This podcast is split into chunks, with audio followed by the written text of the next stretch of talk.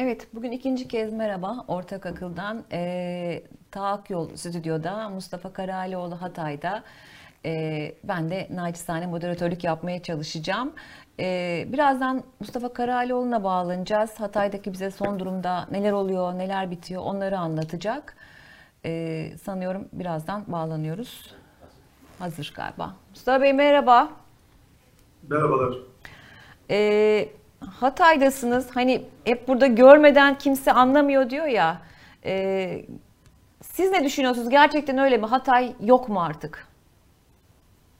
Ee, tam olarak öyle. Güray Tabi merhaba. Merhaba. Ee, dün Maraş'taydık, Kahramanmaraş'taydık. Hatta depremin e, merkezi olan, merkezisi olan e, Pazarcık'tan başladık. Pazarcık e, umduğumuzun aksine daha az yıkılmış ve daha az e, kaybolan bir yerde. Çünkü hızlı anlatıyorum, kusura bakmayın. Burada bir dizi e, takip etmemiz gereken iş de var. Evet. E, çünkü pazarcık, e, ya Hatay'a gelmeden biraz Hatay'ın ne kadar kötü olduğunu anlatmak sonra anlatmam gerekiyor. Pazarcık e, gurbetçisi çok olan, yurt dışında çalışanı çok olan ve o kafayla binaların yapıldığı bir yer.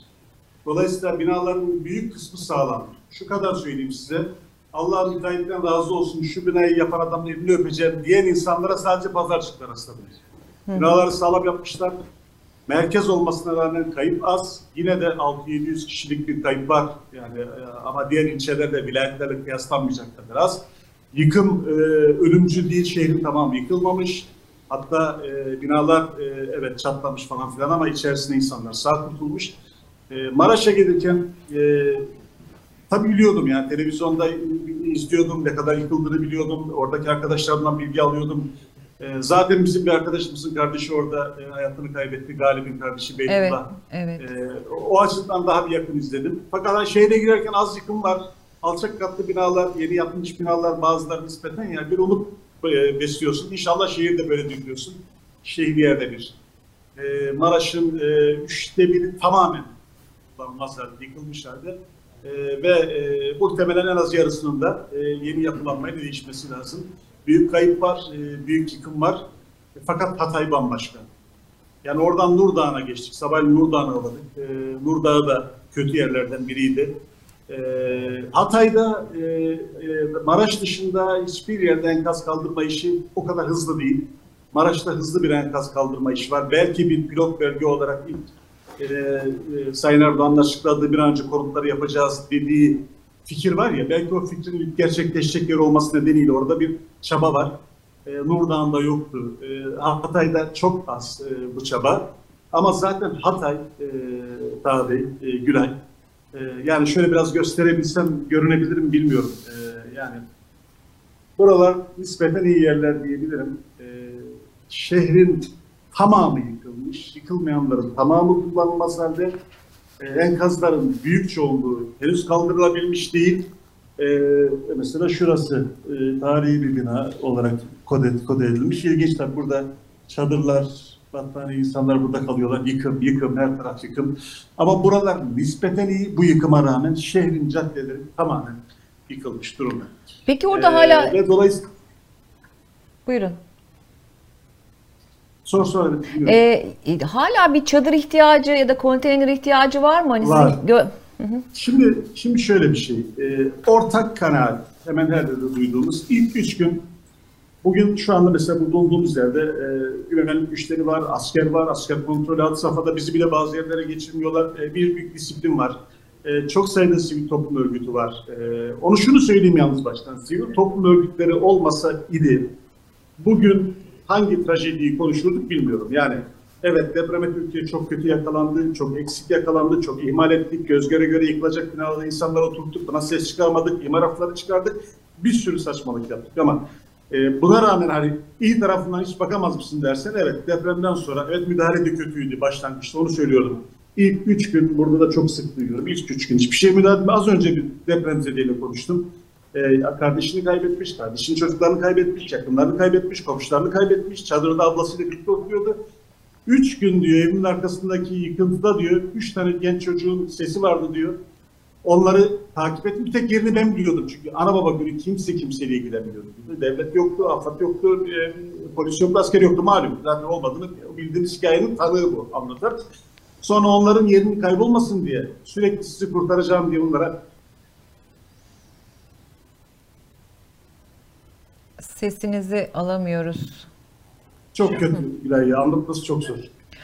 Peki e, yani şimdi Çok zor anlatması. E, artık şu bundan sonraki aşama herhalde enkaz kaldırma ama o enkazın nereye konacağı da henüz tam belli değil. E, onun da belli sıkıntıları var. Çevreye verebileceği zararlar var. insanlara verebileceği zararlar var. Böyle bir çalışma gördünüz mü ya da en azından böyle bir programlama gördünüz Şimdi mü? e, pro- programı bilemiyorsunuz. E, program e, açısından problemler var. Hızlı konut yapacağız, yeni konut yapacağız fikrine karşı yerel yöneticilerin itirazları var, farklı görüşleri var.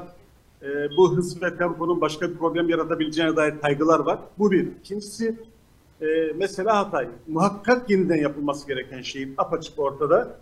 Enkazının toplanması, yeniden imar edilmesi e, yani benim bizim çıplak ne kadar anlıyorum çıplak gözle anlatabileceğimiz haliyle e, yıllar alabilecek bir şey. Yani bu deprem temposu düşebilir. E, depreme ilgi maalesef yani tabii ki insani hassasiyetler e, zayıflar demiyorum ama azalabilir, yansımalar azalabilir. Ve bu insanlar uzun yıllar, uzun aylar boyunca çadırlarda kalmaya mahkum olabilirler. Acilen e, yani yeniden yapılanma öncesi düzenli konteyner kentlerin üretilmesi ve kimsenin dışarıda kalmaması lazım. Hala çadır şikayetleri alınıyor. Şu iyi, e, sivil toplum örgütleri çeşitli şeyler mesela çarşı grubu Hatay'da bulunduğumuz yerde çok güçlü. Gelmişler yemek veriyorlar. E, e, çadırlar getirmişler. Bakımlar yapıyorlar falan. Başka e, sivil toplum yapıyorlar. Bu bir açığı kapatıyor. Ha, bununla nefesinin ne kadar süreceğini bilmiyoruz. Yani devlet e, hizmet sisteminin e, muhakkak sürede uzun süre yani konutlar yapılan insanlar gelene kadar yerleşecek bir planlamayla devreye girmesi lazım. Şu an konuştuğumuz şey evet ilk günlerdeki büyük e, kaos, eksiklik, ihmal, e, yağmur, çamur, soğuk. Mesela Hatay'da şu anda hava çok güzel. Azalmış durumda evet bunlar azaldı ama e, sonuçta unutmayalım ki bu insanların büyük kısmı şehri terk ettiler. Terk edemeyenler, gidecek yerleri olmayanlar e, veya buradan ayrılmak istemeyenler e, çadırlarda yaşıyorlar ve bu çadırlarda yaşamanın bir ömrü var. Yani bunun kısaltılması kalıcı konutlardan önce geçici konutların, konteyner kentlerin e, neyse formüller, başka formüller bunların yapılması şart. Bunun çok sıkıntısını çekeriz eğer bu hızlı planlanmazsa. Yani bir an önce konut yapacağım, her şeyi halledeceğim. Havası siyasi olarak atılabilir mi? Atılabilir. İtiraz etmiyoruz. Ama arada asıl problemin yani o konutlar yapılana kadar e, sürdürülecek, devam ettirilecek hayatın ıskalanmaması lazım. Çok acısını çekeriz çünkü duyarlılık çok yüksek. İnsanlar ilk gündeki ihmali de unutmuyorlar. Sonrasında e, kaderimiz buymuş ne yapalım? Şimdi hiç olmazsa yemek yiyoruz da takdir ediyorlar. Bir yandan bunu da yapıyorlar. E, Gelene gidene teşekkür ediyorlar. E, yani sadece devlet yok dediğim gibi bir sürü sivil toplum kuruluşu var. Ama bunun bir ömrü var. Bunun e, e, sabit e, hizmet alabilir ve düzenli hizmet alabilir şekilde e, uzatılması ve kalitesinin artırılması muhakkak surette iktidarın görevi. Ya orada peki bir e, depremzedelerle konuştuğunuzda e, hani aradan e, 17 gün geçti.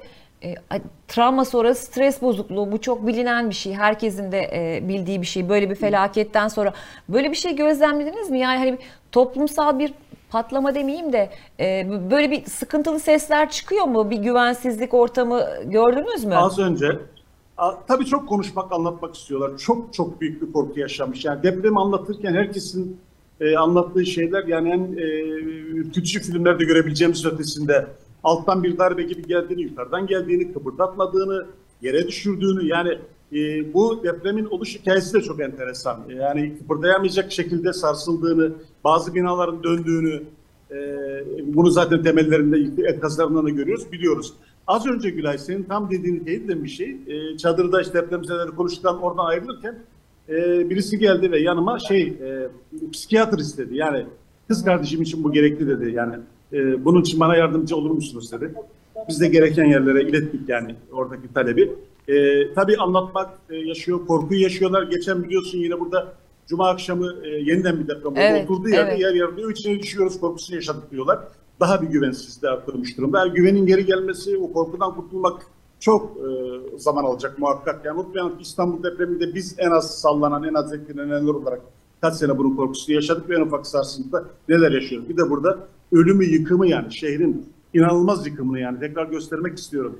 Uzaklardan görünüyordur. Ee, bu yıkımı yaşamış, bu yıkımda akrabalarını, kardeşlerini, çocuklarını, dostlarını, komşularını kaybetmiş insanların tabii ki travma sonrası stres bozukluğu yani bu, bu olağan bir hal bile olabilir. Ha bunu bir siyasal bir reaksiyon, bir isyan, bir eksiklik hayır. Yani sonuçta o kadar zor şartlardan çıkmış durumda ki insanlar bir çadır ve düzenli gelen yemeğe e, şu anda e, muhtaçlar ve bununla didişmek, yanında bununla mücadele etmek e, durumunda değiller ama geleceğimiz ne olacak? Bundan sonra ne olacağız?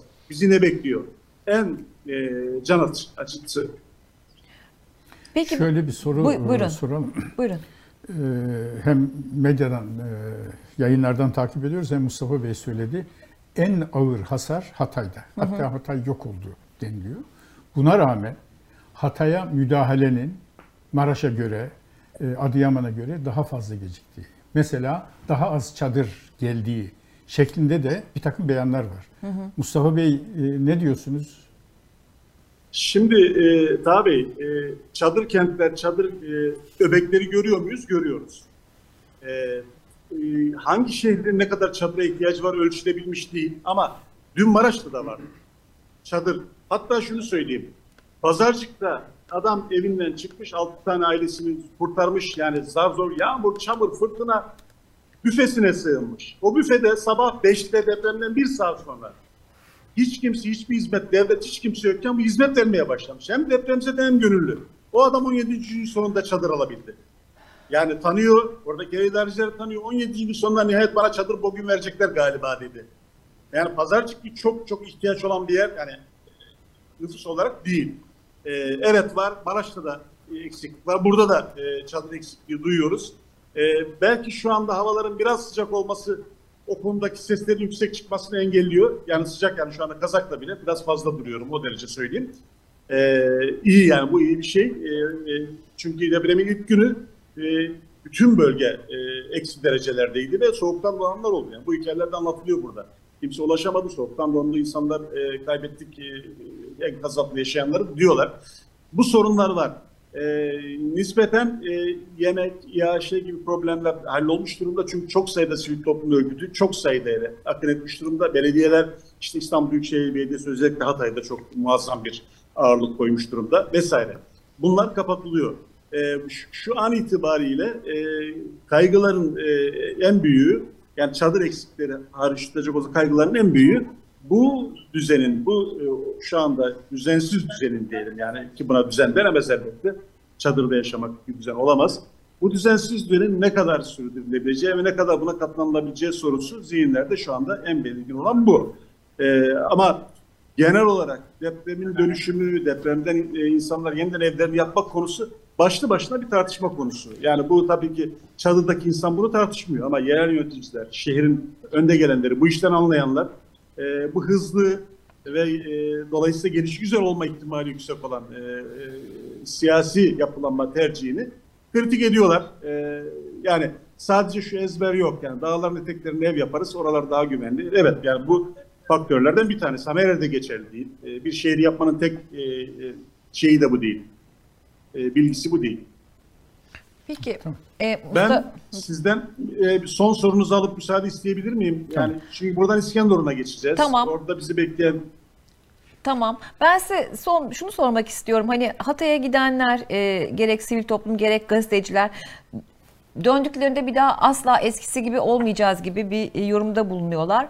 Bir yandan da şimdi siz oradasınız. Hani e, İstanbul'da, Ankara'da siyaset konuşmak, seçim konuşmak e, ayıp olarak kabul ediliyor. E, şunu merak ediyorum. Oradaki insanlar depremzedeler. Bizim başımıza bunlar geldi. İşte geç e, müdahale edildi gibi bir takım şeylerle seçim konuşma konusunda biz çok cılız sesler çıkartıyoruz ama e, orada böyle bir şey konuşmaya şahit oldunuz mu? Yeter sistem Gülay, değişsin, düzen değişsin Gülay, diyen. e, olmadık. Daha doğrusu biz de tabiat gereği bunu konuşmaya çalışmadık. Yani Tabii, tabii, tabii. belki konuşurduk. Yani tabiatımız gereği, yani bu, bu bugünün sorusu orada değil. Bu öyle büyük bir korku ki, öyle büyük bir yıkım ki. e, yani değil seçimi siyaseti, e, çok daha sıradan şeyleri konuşmamalarını e, insanların e, beklemek ve yadırgamamak. Yani bu çok olağan bir durum. Yani yani ölümden kaç defa dönmüş insanlar ölmüşler. Yani ölmüşler sonuçta. Yakınlarını Yani kaybetmiş. Akrabaları bir çocuklar ölmüş. Sabahleyin e, Nurdağ'ında bir çadırda bir genç kadınla e, karşılaştım. Kocası ölmüş. E, kendisinin ayağı bileği burkuk e, ne yapacağını bilmiyor. Bakım e, tabii bir hastane kalitesinde bakım olamaz. Yani neyse işte bir STK anlamında e, birileri bakıyorsa bakıyor. Bir ilaç vermişler. Elleri ayakları şişmiş. Aç, yani ayrılamıyorsun yanından. E, yani kızın yanından ayrılamıyorsun kızım. Yani bu sana nasıl yardım etmek lazım falan ama ayrılıyorsun sonuçta. Şimdi ya da çıkıyorsun çadırda e, e, yakın akrabalarını, e, şeyini kaybetmiş, e, amcasının oğlunu, ne bileyim e, dayısını bilmem kaybetmiş. Tabii annesini babasını kaybedenlere de rastladı. Şimdi bu insanların ve kayıp bir yana kendi işlerindeki ölüm korkusu. Ya ölüm kapıyı çalmış, ölmek üzereymiş e, ve bundan saniyeler farklı kurtulmuş insanlar. E, onların sorunu değil bu. Onların yani onlara onları bu tabloya düşüren bizler de dahil, biz de yukarıya doğru sıralı liste yapacak olursak siyaset kurumunun tamamının sorunu. Bu onlara e, ve Türkiye'de deprem bölgeleri ki Türkiye'nin yarıdan fazlası nüfus olarak hatta %70'ine yakını deprem bölgesinde malum. O e, bölgedeki insanlara bir daha böyle bir tablo yaşatmayacak bir çözüm bulmak siyasetin işi. Bu siyasette konuşmaktan daha doğru bir şey, daha gerekli bir şey olamaz. E, bunu da konuşmak elbette gerekiyor. E, şu anda oradaki insanların siyasi tercihleri, siyasi olarak olaylara bakışlarını beklemek de e, tabii ki Mümkün doğru değil. bir şey değil ve e, zaten mümkün de değil. Yani ölüm var yani ölüm kapısına gelmiş gitmiş belki tekrar gelecek diye korkuyor. Burada ne olacağım diyor vesaire. Bir sürü sorusu var yaşamsal en temel ihtiyaçlara dair. Peki. Çok teşekkür ediyoruz Mustafa Karahalioğlu. Peki, Ee, iyi yayınlar diliyorum. Sağ olun. Görüşmek üzere. Taha Bey Lafın bittiği yer. Ne dersiniz? ne dersiniz? ne konuşursunuz? Valla kısa vadede söylenecek şey olabildiğince çok yardım. Çünkü bu bir hafta, 10 gün, 3 ay, 5 ay falan devam etmeyecek. E, Bunlar yeni konutlara ne zaman yerleşebilecekler? Yerleştikten sonra geçimlerini nasıl sağlayabilecekler?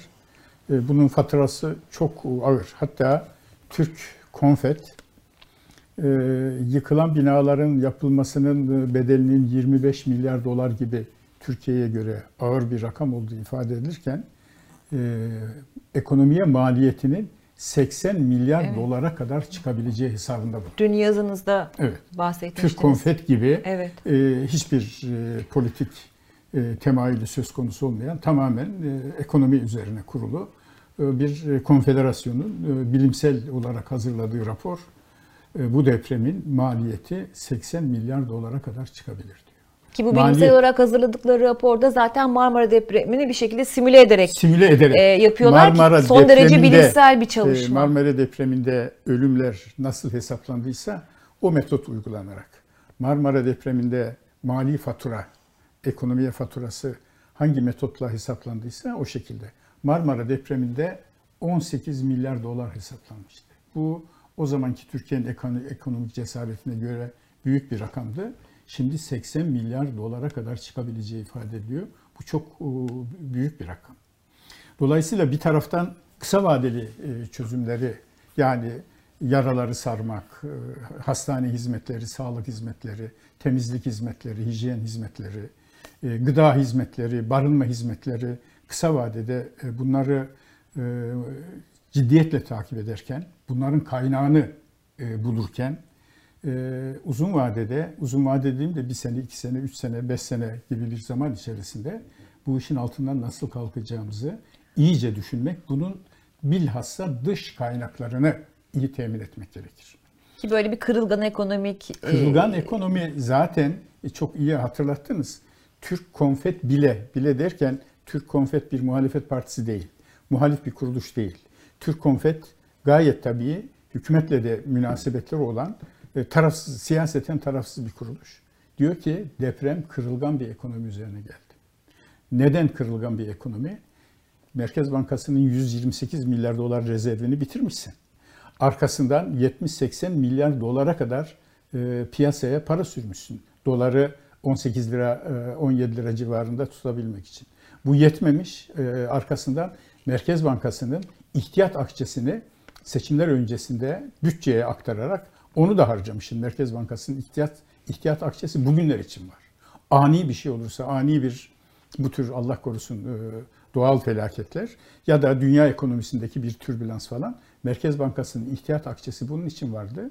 Kanun çıkarıldı. Merkez Bankası'nın ihtiyat akçesi 2018 e, seçimlerinden önce bütçeye aktarıldı ve e, seçim ekonomisi için harcandı. İşte böyle bir kırılgan ekonomi içerisindeyiz. Şimdi de Merkez Bankası'nın son bir hafta içerisinde bunu Reuters ve Bloomberg açıkladı 7 milyar dolar sarf ettiğini görüyoruz. Bu eksi rezervden e, yapılan e, bir tür e, borç olan swap suretiyle temin edilen dolarların harcanmasıyla bir şey. Bunun üzerine 80 milyar dolara kadar çıkacak olan bir 5-6 senelik program gerekiyor.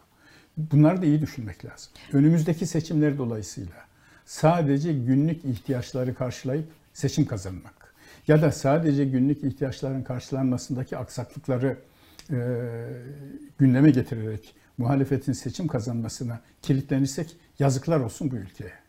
Mutlaka günün ihtiyaçlarını tartışmakla, konuşmakla beraber uzun vadede, 3 senede, 5 senede bu gerekli 80 milyar doları nasıl bulacağız? Bunu söylemek lazım. Mustafa Bey de belirtti. Şu cümleyi de söyleyeyim. Biraz uzattım. Mustafa Bey de belirtti. Bugün harcanmakta olan kaynakların bir süresi var. Elindeki kaynaklarla e, orada çocuklar için e, eğlence merkezleri açan, elindeki kaynaklarla sıcak ekmek dağıtan, elindeki kaynaklarla çorba dağıtan, elindeki kaynaklarla e, banyo e, imkanları getiren sivil toplum örgütleri bunu ne kadar devam ettirebilir? Tabii yani eldeki şey kaynaklara şey değil, evet. nasıl kaynak eklemek Eşyanın gerekir? Eşyanın tabiatına aykırı. Hükümet, hükümetin zaten e, bütçe açığı, dış borcu falan e, moral bozulmamak için bunların rakamlarını vermeyeceğim. E, faiz ödemesi, dışarıdan yüksek faizle borçlanmalar falan bunların yanında hükümet de eldeki kaynakları nereye kadar e, sürdürebilecek? Mutlaka ben buradan hem hükümete çağrı yapıyorum, hem muhalefete çağrı yapıyorum, hem bütün e, aydınlara çağrı yapıyorum. Mutlaka kısa vadedeki barınma, yiyecek, yiyecek, kurtarma, sağlık hizmetlerine dikkatimizi e, teksif ederken uzun vadede bu 80 milyar doları nereden bulacağız? Onun üzerine odaklanmamız lazım. Şimdi sistem bunu söylerken Merkez Bankası Şubat ayı faiz kararını açıkladı. 50 bas puan düşürerek 8,5'a çekmiş. E, piyasada ağırlıklı olarak 100 bas puan indirim gelebileceği öngörülüyordu diyor açıklamada. Merkezin açıklamasında depreme yönelik şu cümleyi Hı. yorumlamanızı rica edeceğim. Depremin yakın vade ekonomik aktiviteyi etkilemesi beklenmekle birlikte orta vade ekonominin performansı üzerinde kalıcı etkide bulunmayacağı öngörülmektedir. Yani e, artık Merkez Bankası siyasi bir karar veriyor. Onun arkasında da nasıl gerekçe e, gerekçelendirme. E, aslında Gülen iki referansta bulunacağım bunu yorumlamak için. Birinci referans Sayın e, Hazine ve Maliye Bakanı Nurettin Nebati'nin Merkez Bankası'nı önemsiz hale getirdik. Hakikaten piyasada faizin yüzde 40'lar civarında dolaştığı bir sırada Merkez Bankası'nın faizi yüzde 7 yapması, 8 yapması, 9 yapması ne fark eder? Ee, önemsiz hale getirildi. Zaten bu depremde ders almamız gereken en önemli e, olaylardan biri kurumların disefektif, etkisiz e, hale gelmesi, önemsiz hale gelmesinin faturasını ödüyoruz. Bu faturanın bir kısmı oradan geliyor. İkincisi, Merkez Bankası e, eski baş e, ekonomisti Profesör Hakan Kara. Bu Merkez Bankası'nın eski baş ekonomistidir. Türkiye'de Merkez Bankası'nın başına kimi getirmeli diye rasyonel bir soru soruldu da liyakat aranırsa ilk akla gelecek isimlerden biri. Ne dedi biliyor musunuz? Önemi yok ki dedi.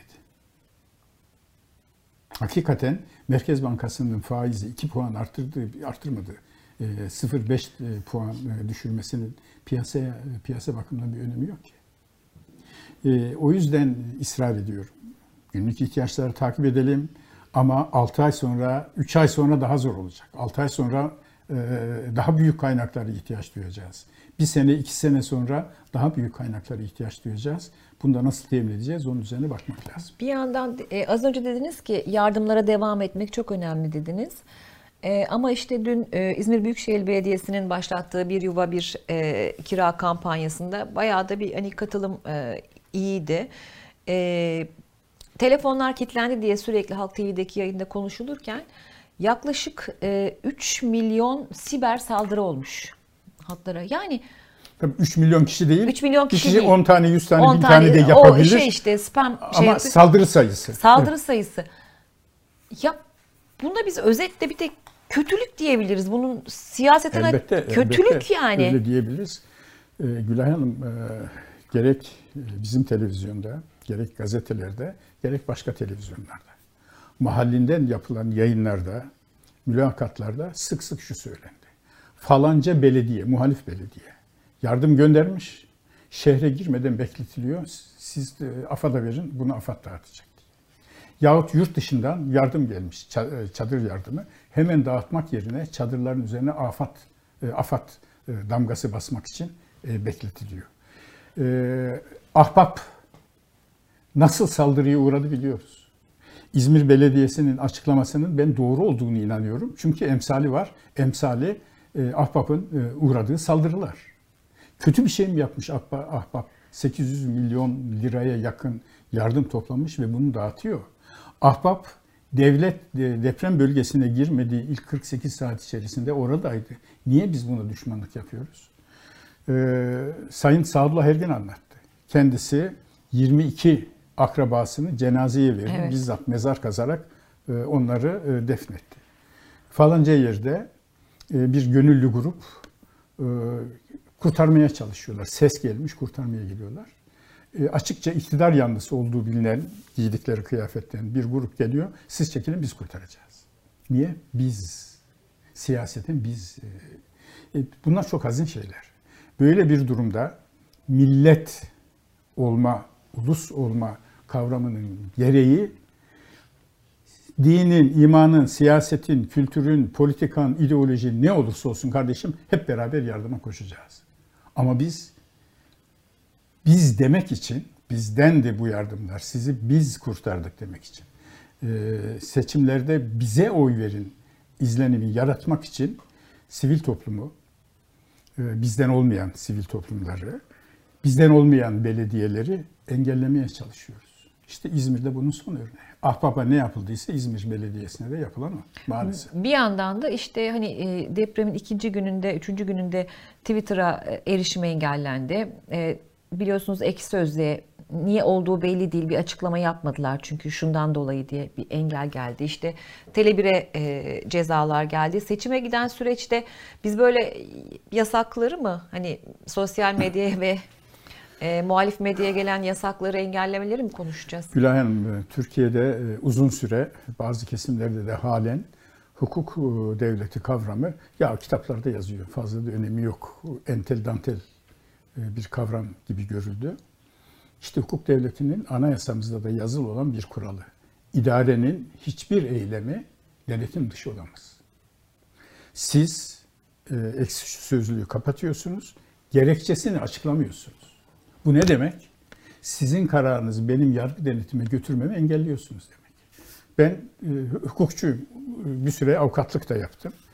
İtiraz dilekçesi yazacaksan bunun şu kanunun maddesine göre şu yayınımı şu e, cümle yüzünden kapattılar diye dilekçe yazmam lazım. Onu açıklamıyor ki dilekçe yazamıyor. Hani idarenin e, bütün eylem ve işlemleri yargı denetimine tabiydi. O yüzden depremin bir kısa vadeli acil ihtiyaçlarından bir uzun vadeli ekonomi ihtiyaçlarından bahsettik. E, bir de uzun vadede bütün hayatımızın garantisi olan hukuk ihtiyacını da düşünmemiz lazım. Japonya niye bu işin altından kalkıyor? Gelişmiş ülkelerde deprem olduğu zaman niye bu kadar? Bizim bugün Karar Gazetesi yazmış. Evet. Gelişmiş ülkelerdeki büyük depremler, daha büyük depremler, daha az hasarlı binanın sağlam yapılması falan var ama onların da temelinde hukuk etkinliği var. İstanbul'da hukuki olarak belirli yerler toplanma alanı olarak düzenlendi değil mi? Benim oturduğum sokağın neresinde dışarıya çıkarsan çık üzerine bina yıkılır. Yakında bir toplanma alanı yok. İstanbul'da bu şekilde 20-25 tane toplanma alanı tespit edilmişti. Naci Hoca'nın açıklamasına göre bunların hemen tamamına AVM yapıldı veya imara açıldı. Bu, bu hukuk değil bu. Bu hukukun ihlali. Evet.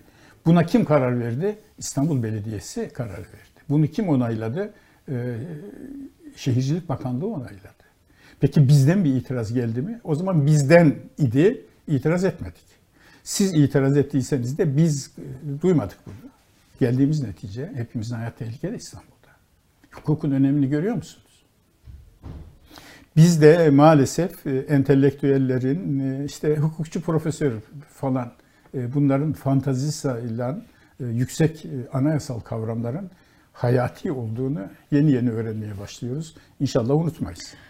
Peki Şimdi ben Mustafa Bey'e de son soru olarak sordum. Çünkü hakikaten siyaset konuş e, siyaset kelimesini kullanırken bile insanlar artık bir duruyor. Çünkü e, orada çok büyük bir yaz devam ediyor. E, çok ciddi bir trajedi devam ediyor. Bir yandan da e, konuşmak da gerekiyor. E, depremin siyasete etkisi tartışılmaya başlandı. E, siz bu süreçte e, iktidarın dilinin sertleşeceğini mi düşünüyorsunuz? Yani depremin e, siyasete ve özellikle e, iktidarın yaklaşımında nasıl bir e, dönüşüm, değişim yaratacağını düşünüyorsunuz ya da yaratacak mı? Maalesef e, iktidar e, zaten çok kutuplaştırıcı, gergin, e, muhalefeti hain, e, dış güçlerin adamı, hazırladıkları anayasa taslağını yabancı büyükelçiliğe onaylattılar gibi gerçekli hiçbir alakası olmayan bir propagandayla muhalefeti hain gibi gösteriyor.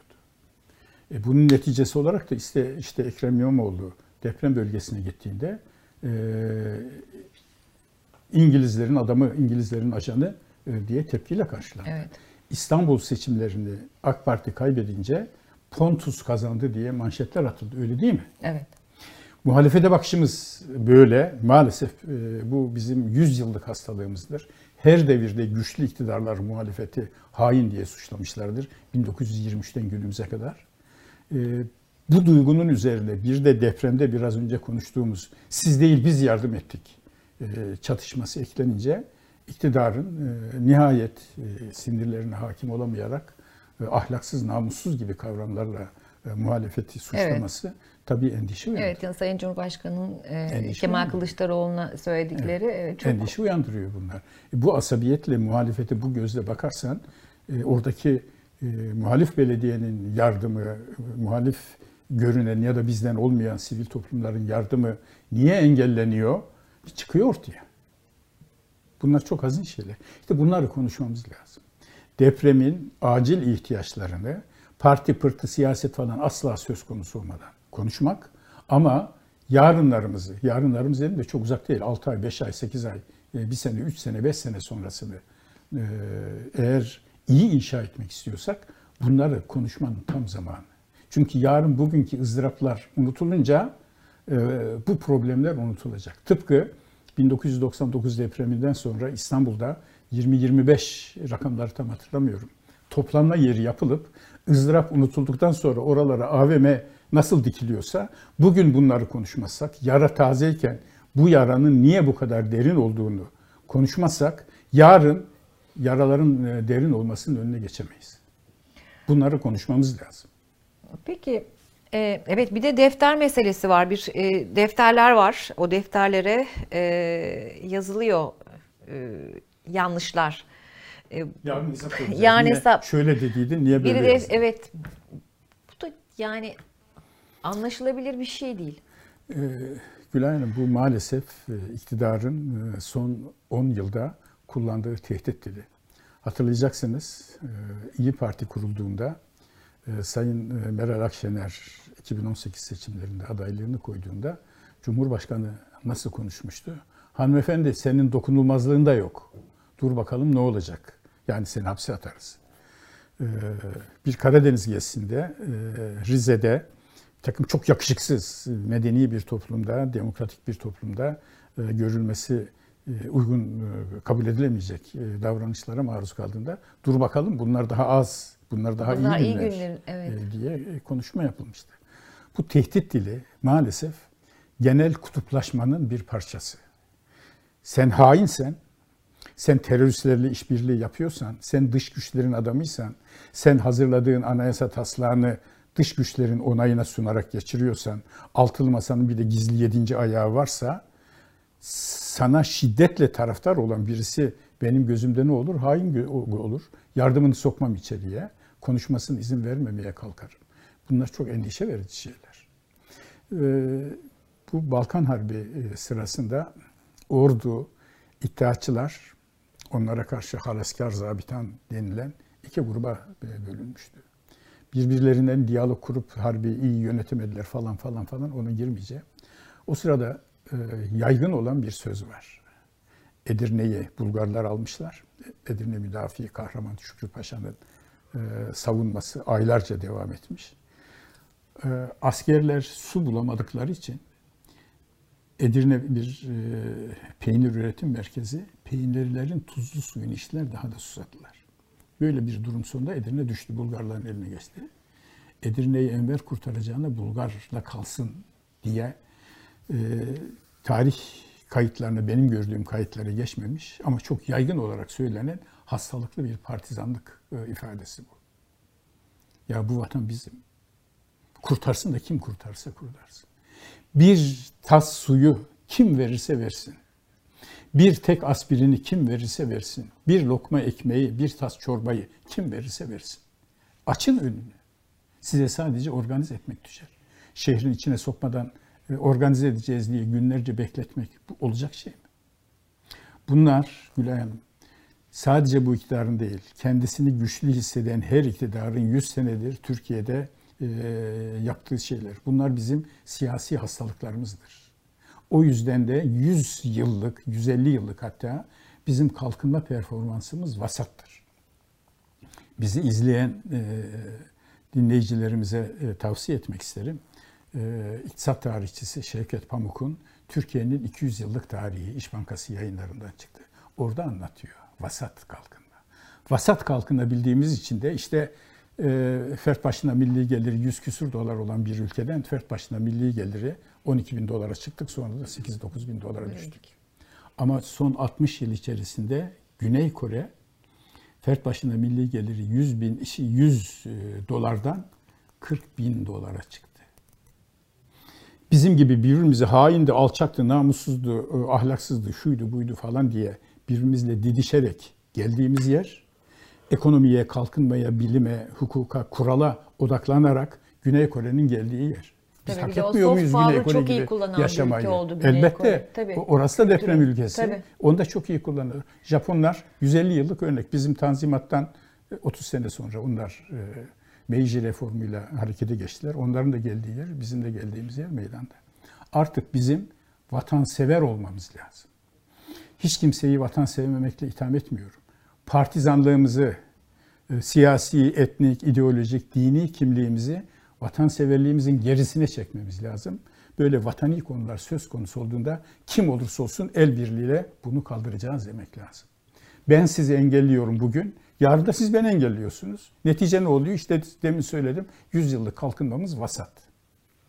Ee, bir de şimdi depremde imar affı çok konuşuldu elbette. Ee, Maalesef. Ve yani hani seçimde de e, iktidarın yeni bir imar affına e, hazırlandığı hep konuşuluyordu ve bir sürü yerde de son dakika e, çalışmaları başlamıştı bile. Ya bu, bu imar affı gerçekten başa bela bir durum. İmar affı hakikaten depremde yıkılan e, evler bilmemler. Yani bir daha herhalde Türkiye'de imar affı zor konuşulur. Uzunca İnşallah. bir müddet değil İnşallah mi? zor konuşuluyor. İnşallah zor konuşuluyor. Ben biraz önce söyledim. Deprem korkusu varken İstanbul'da toplanma yerleri e, açıyorsunuz. Korku geçince toplanma yerlerini imar açıyorsunuz. E şimdi e, imar affının ne kadar kötü olduğunu anlıyoruz. E, depremin acılarını unutup da yeniden e, normale döndüğümüzde e, başka birileri de imar affı der mi bilmiyorum. Bu imar affının sadece deprem yönetmeliğine aykırı çürük binaları meşrulaştırmasından bahsediliyor. Bu çok haklı, çok doğru bir eleştiri. Fakat başka bir boyutu daha var. İmar affıyla hükümet o zaman 70 milyar lira bütçeye gelir sağladı. Seçim ekonomisini finanse etti. Yine geldik rant ekonomisine. Evet bu çok konuşulmayan bir Çok tarafı konuşulmuyor. ki evet, 70 milyar lira. e, çünkü imar affı hadi ben sizi affettim diyerek yapılmadı. Şu şu şu şu şu kadar parayı yatırırsan ben de sana e, imar affı veriyorum. E, imar barışı yapıyorum, imarınızı tescil ediyorum. İmar belgesi veriyorum denildi. İmar belgesi veriyorum ne demek? Senin kaçak binan meşrulaşmıştır. Bunu kimse yıkamaz demek. Halbuki yıkmamız gerekiyor o binayı. Nitekim e, AFAD'la birlikte Kahramanmaraş Valiliği'nin 2020 yılında yayınladığı bir e, AFAD, e, doğal afet değerlendirme raporu var. Orada diyor ki Maraş'taki bütün depreme dayanıksız e, zayıf binaların tespiti yapıldı ve yıkılmasına karar verdi. 2001, 2002, iki sene geçti. Bir tanesi yıkılmadı. Yıkmaya karar verdiğin zaman belki e, kentsel dönüşüm kararı alman gerekiyordu. Yıkmaya karar verdiğiniz zaman e, belki kamulaştırma kararı alman gerekiyordu. İmar affı çıkarmasaydın o binanın çürüktür, imar e, planına aykırıdır diye e, yıkma işlemini yapabilirdi. Bugün yapılan bir yanlış, yarın hangi işi engelliyor, hangi pozitif işi engelliyor bunu görelim. Dün yapılan yanlış, bugün nelere yol açmış, e, nelere sebebiyet vermiş bunu biraz düşünelim. İşte bunun adı analitik düşünce. Evet ama biz niye bu kadar hızlı unutan bir toplumuz Taha Bey? Valla matbaada 250 yıl gecikirsem böyle oluyor. Ee, Avrupa ülkeleri 1700'lü yılların e, sonunda %100 e, okumaya ulaşmıştı. Eğitim çağındaki nüfusun %100'ü e, okumaya ulaşmıştı. 1880'li yıllarda Namık Kemal'in çıkardığı Hürriyet gazetesinde makaleleri var. Diyor ki Osmanlı vatandaşı Bulgarlar arasında okuma yazma oranı %20'ye çıktı. Biz niye hala en aşağılardayız? İş nerelere kadar gidiyor görüyor musunuz? Atatürk'ün harf devrimini yaparken İsmet Paşa karşı çıkıyor buna. Çünkü İsmet Paşa'ya göre en kolay alfabe alışkın olduğum alfabedir. Ee, işte eski kayıtlar nasıl okunacak, tapu sicil falan vesaire işin onun üzerine değilim. Atatürk diyor ki öyle bir kolay alfabe getireceğiz ki iki yılda bütün millet okur yazar olacak. 1928 muhtemelen biz 1970'li yıllarda bütün milleti okur yazar hale getirebildik. Buradan bir özgüvensizliğe kapılmamak lazım. Buradan bizim kanımız bozuk, bizim dokumuz bozuk, cibilliyetimiz bozuk falan gibi saçma sapan e, görüşlere asla meydan vermemek lazım. Buradaki problem rasyonel düşünce meselesi. Rasyonel planlama meselesi. Siz e, ülkenin başbakanı olarak, ülkenin sadrazam olarak, ülkenin başbakanı olarak, ülkenin cumhurbaşkanı olarak e, deprem felaketinin karşısında önce İstanbul'da 20'ye yakın toplanma alanı yapıyor. Arkasından da seçim kazanayım diye o toplanma alanlarını AVM dikiyorsanız böyle oluyor işte. E, bugün İbra... Şuraya geleceğim. Buyurun. Sihirli formül söyleyeceğim. Kurallar ve kurumlar. Bir cümleyle kral değil kural. Bunu yaptığımız zaman biz kısa sürede e, Türkiye'nin potansiyeli, eğitim düzeyi, doğal kaynakları, e, dış ekonomik ilişkileri, güçlü bir e, müteşebbis sınıfın, girişimci sınıfın teşekkül etmiş olması, endüstriyel sınıfın teşekkül etmesi olması e, bizi 20 yılda Yunanistan'ın önüne geçirir. Şimdi tabii tabii ki yavaş yavaş dediğim gibi seçimde konuşulmaya başlandı. Görünen o ki zamanında yapılacak gibi duruyor. Hatta belki 14 Mayıs ilk söylenen tarihte olası gibi gözüküyor. İkisinden biri ya 14 İkisinden Mayıs gibi ya 18. 18 Haziran. E, bu süreçte deprem tabii herkese büyük bir şok oldu. E, kimse ne yapacağını bilemedi ama e, muhalefet depremden hemen sonra e, bir başarılı bir sınav verdi mi? Yani belki ertesi gün toplanıp e, buradayız, şunu yapıyoruz, bunu yapıyoruz, yapacağız gibi bir şey yap. Yani muhalefetin karnesi neydi deprem sürecinde? Muhalefet e, depremden sonraki liderler toplantısında iyi bir bildiri yayınladı. Hem kusurları belirtip hem e, neler yapılması gerektiğine dair. E, Deva Partisi bir eylem planı ortaya koydu. Liderlerin hepsi oraya gittiler. Burada muhalefetin kusuru neydi yahut açığı neydi ya da başarısı neydi den önemli olan toplum olarak biz denetleme duygusuna sahip ben falanca partiyi destekliyorum. Hiç eleştirmiyorum, hatalarını görmüyorum. O vakit o parti o hataları yapmaya devam ediyor. Bu aynı şey iktidar için söz konusu. Türkiye'de bir 128 milyar dolar tartışması oldu değil mi? Yer gök birbirine girdi. Bir tek AK Partili çıkıp da ya bu nedir bize bir anlatın diye. Onu en iyi siz anlatmışsınız Bey. Ben e, sizin kitabınız sayesinde Sağ olun, e, teşekkür ederim. anlayabildim. Sağ Benim olun. kafamda oturdu. Çıkıp sormadı. Öyle değil mi? Halbuki rahmetli Adnan Menderes'in kendisini rahmetle e, anıyorum. Adnan Menderes'in 1956'da söylediği bir söz var. Parti grubu toplantısına girerken çok korkarak giriyorum. Çok çekingenlikle giriyorum. Çünkü bana en sert eleştiriler oradan geliyor. Muhalefetteki İsmet Paşa'dan ziyade kendi grubundaki eleştirilerden e, tedirgin olan bir Adnan Menderes. Bugün neredeyiz? Onun için işin e, totali Türkiye'nin e, rasyonel, eleştirel, hukukun üstünlüğüne dayalı düşünme biçiminde bütün kesimleriyle e, istisnalar olmakla beraber yeterli düzeye gelememiş olmamız var. Evet. Sen de bundan birisin, ben de bundan biriyim. De- Derken kastettiğim o parti öyle de bu parti farklı değil anlamında.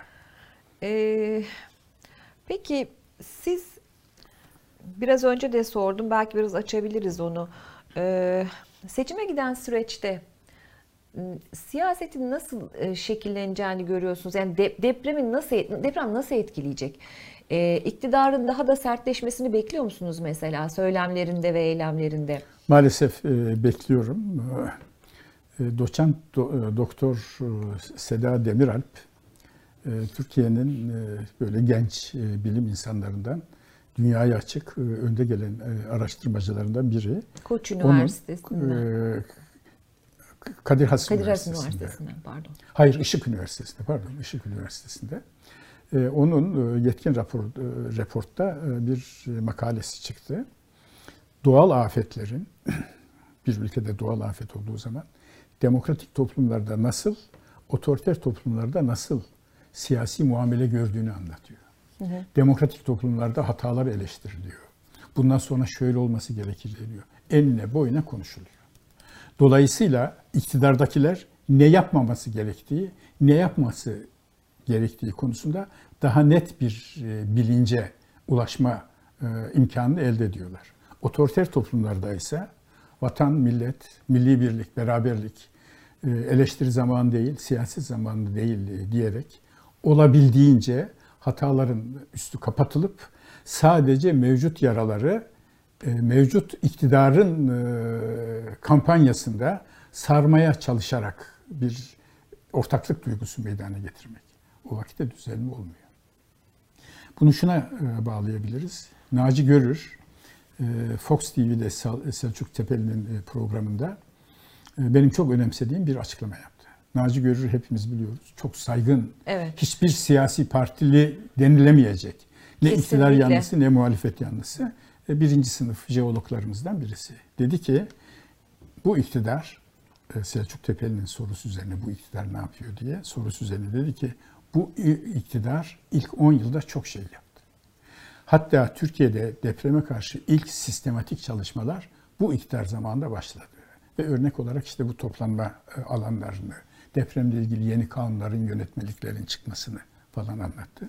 Ama ondan sonraki 10 yılda dedi bunların hepsini unuttular. İşte kendilerinin tespit ettiği kurt- e, toplanma alanlarını AVM yaptılar. Burada eleştiri altında olma, e, kendisinin e, denetlendiği, toplum tarafından denetlendiği, gözetlendiği duygusu içinde olmanın davranışını görüyoruz. Pozitif bir davranış. Ne yapsam ben e, oy alıyorum duygusunun yarattığı e, hesap vermeme, denetimi önemsememe duygusunun yarattığı sonuçlarını görüyoruz. Birincisinin sonucu İstanbul'daki toplanma alanları, ikincisinin sonucu o toplanma alanlarına AVM'ler yapılması. Cumhurbaşkanı Demokrasinin önemini görüyor muyuz? Demokrasi entelektüellerin bir e, fantazisi değil. Entel dantel bir konu değil. Demokrasi işlerin iyi gitmesi için zorunlu olan bir denetim mekanizması. Cumhurbaşkanı e, bu bir kader planı dedi ilk günlerdeki açıklamalarında ama sonrasında e, bu ifadeyi bir daha kullanmadı. E, bu özel bir tercih miydi? Yani tepki alacağını düşündüğü için mi? Öyle Merak tahmin ediyorum. ediyorum. Öyle e, tahmin ediyorum. e, Sayın e, Erdoğan'ın, Sayın Cumhurbaşkanı'nın e, bu tür doğal olayları, maden kazaları da evet. dahil olmak üzere, maden faciaları da dahil olmak üzere genelde kader olarak tanımlama eğiliminde olduğunu biliyoruz. Fakat bu defa sizin de dediğiniz gibi bir defa kader planı içerisinde dedi. Ondan sonra bu kavramı almadı. Halbuki hatırlarsak 1999 depreminde depremin kader olduğu görüşü toplumda daha yaygındı. Hı hı. Ben e, bu verilerden hareketle düşünüyorum ki toplumda depremin e, bir e, kader e, değil, jeolojik bir hadise. Yerin 7, 8, 10, 50 kilometre derinliğindeki fay hatlarının hareketlerinin dışa vurumuyla ilgili bir hadise olduğu bilinci yaygınlaşıyor. Ben bundan son derece memnunum. Peki kader yok mu? Kader de üzerinde senin yaptığın bina, benim yaptığım bina. Depremi bilmem neyi falan ben yapmıyorum. O elimizde değil. E, doğal bir hadise. E, dünyanın e, jeolojisiyle ilgili bir hadise ama müteahhitsen senin yaptığın bina yıkılmıyor, benim yaptığım bina yıkılıyor. O vakit suç bende. Diye yeni bir bilinç gelişiyor. Ben bundan memnunum. Bunu İslami açıdan bu konuyu muhakkak e, din üleması, e, ilahiyatçıları daha iyi bilir. Sünnetullah diye bir kavram var. Bu Allah'ın adeti, Allah'ın kanunu demek. Allah bu kanunu kainatın yaratılışı olarak koymuş. Bunlar fizik kanunları, bunlar doğa kanunları. Bunu Allah'ın kendisi de değiştirmiyor. Diye e, izah ettiğimiz zaman kader konusuna daha e, hem İslami hem de daha analitik e, bir e, düşünme yoluna girebiliriz. E, son olarak bir şey sormak istiyorum. E, İyi Parti lideri Meral Akşener e, bu, göçmenlerle alakalı olarak e, derhal ev satışı yasaklansın. 5 e, yıl boyunca e, yabancılara ev satılmasın gibi bir çıkışta bulundu. E, bir yandan da gerçekten depremden sonra gördük ki e, orada sığınmacılar ve yabancılarla alakalı da ciddi bir e, sıkıntı yaşanıyor. E, bu süreçte böyle bir adım atar mı iktidar? Böyle bir e, yola gider mi sizce? Çünkü tepkiler daha da fazla arttı. İşte e, yurtlarda Suriyeli aileler kalıyor, orada eğleniyorlar gibi bir takım bir sürü şeyler de konuşuluyor. Doğru veya yanlış. Doğru veya şey. yanlış ama bunlar konuşuluyor. Böyle e, sinirlerin gergin olduğu dönemlerde e, bir söylentinin doğru veya yanlış olması değil, yaygın olup olmaması önemlidir ve endişe vericidir. Hı hı. Vuku, e, şuyu vukuundan beter deriz ya öyle bir şey. E, bu yabancılara e, konut satışının yasaklanmasını Kılıçdaroğlu istedi. Konut fiyatları aşırı yükseldiği için. Dışarıdaki geliyor, 5 e, aylık maaşıyla doları yatırıyor, benim gücümün yetmeyeceği bir evi alıyor falan. E, iktidar bu durumda ne yapar? Bence iktidar e, hangisi işimize yarar diye bir araştırma yaptırır, ona göre davranır. Biz bu süreçte, şunu da sorayım kendi merakımda. Biz bu süreçte, deprem sürecinde neleri, hangi konuları bir şekilde e, aşağıya attık? Yani konuşulması gereken ama konuşulmayan hangi konular var? Mesela Sinan Ateş cinayeti mi? Ee, bir, bir sürü bir sürü bir şey var. Neyi gündemde tutmak gerekiyor? Neyi konuşmak gerekiyor? Hukuk tabii ki e, onların dışında. Şimdi resmi rakamlarda 50 e, bine doğru giden e, bir e, ölüm olayı var. Ama kimse de inanmıyor bu sayıya. 70 bine kadar çıkabileceği konfetin projeksiyonunda ifade edilebiliyor. Bu kadar büyük bir felaket yaşanırken başka her konunun unutulması normal. Ama bu hafızamızdan da silip atmak anlamına gelmemeli. Çünkü bu depremle ilgili her zafiyetin background'unda az önce saydığınız olaylar var. Ekonomi iyi yönetilseydi Türkiye kırılgan olarak yakalanmayacaktı. Kırılgan lafının konfet e, raporunda yer aldığını söylemiştim. Bu bir muhalefet liderinin e, iddiası değil. Konfet gibi saygın bir e, iktisadi kuruluşun açıklamasında yer alıyor.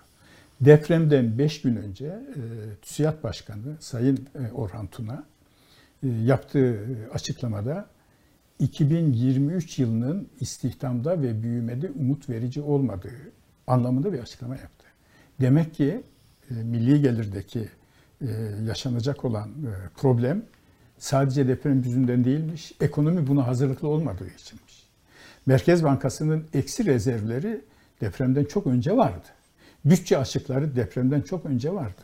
Türkiye'nin e, risk puanının yüksek olması yüzünden yurt dışından Türkiye'nin düğünü umumiye devrinde görülmeyen yüzde 9, yüzde 10, yüzde 12 dolar faiziyle borçlandığı depremden önceydi. Problem de buradan geliyor uzun vadede ne olacak derken de söylediğim. Böyle bir ekonomi 80 milyar dolara kadar çıkabilecek olan depremin maliyetini nasıl ortadan kaldıracak? E bunu konuşmak zorundayız. İktisatçılara sormak zorundayız. Ben, ben bu soruya cevap veremem ancak iktisatçılar okuyarak bir zihninde cevap oluşturmaya çalışıyorum. E, iktidarın da artık bizden e, iktisatçıları değil, bu işi bilen, dedikleri de çıkmış olan e, böyle e, faiz sebeptir teorisinin ülkeyi nasıl iktisadi bakımdan bir kırılgan hale getireceğini söylemiş. Dolayısıyla dedikleri çıkmış. Bilimsel metotla konuştukları anlaşılmış olan iktisatçılara bunların sorması lazım.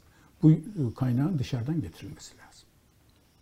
Evet, bu ülke şu anda e, yasını tutarken, yaraları sarmaya çalışırken bir yandan da tam da sizin dediğiniz gibi e, önümüzdeki günlerde neyi yapmaması gerektiğini ve neyi yapması Mutlaka. gerektiğini bir şekilde planlaması gerekiyor. Mesela şöyle olsaydı 1999 depreminde e, 18.300 meclis araştırmasına göre 18.300 can verdik. Sanayi bölgesi olduğu için e, o zaman 18 milyar dolar o zamanki ekonomik cesametine göre ağır bir rakam kaybettik.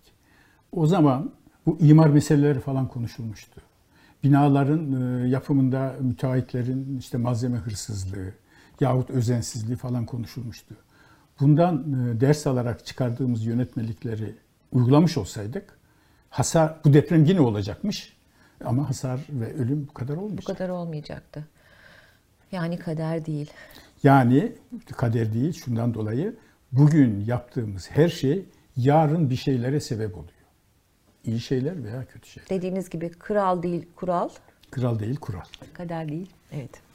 Çok teşekkürler. Ee, Ben teşekkür bugün ediyorum. size eşlik Sağ olun. etmeye çalıştım. Umarım e, bir Gayet hatam güzel oldu. olmamıştır. İnşallah meramımızı anlatabilmişizdir. E Allah korusun bundan sonra inşallah e, böyle büyük felaketler olmaz. E, Daha önemlisi fay bildiğini okuyacak, biz hazırlıklı olalım. Peki. Evet, e, Ortak Akıl'da Tahak Yol'la beraberdik. İzlediğiniz için teşekkür ediyoruz. Görüşmek üzere.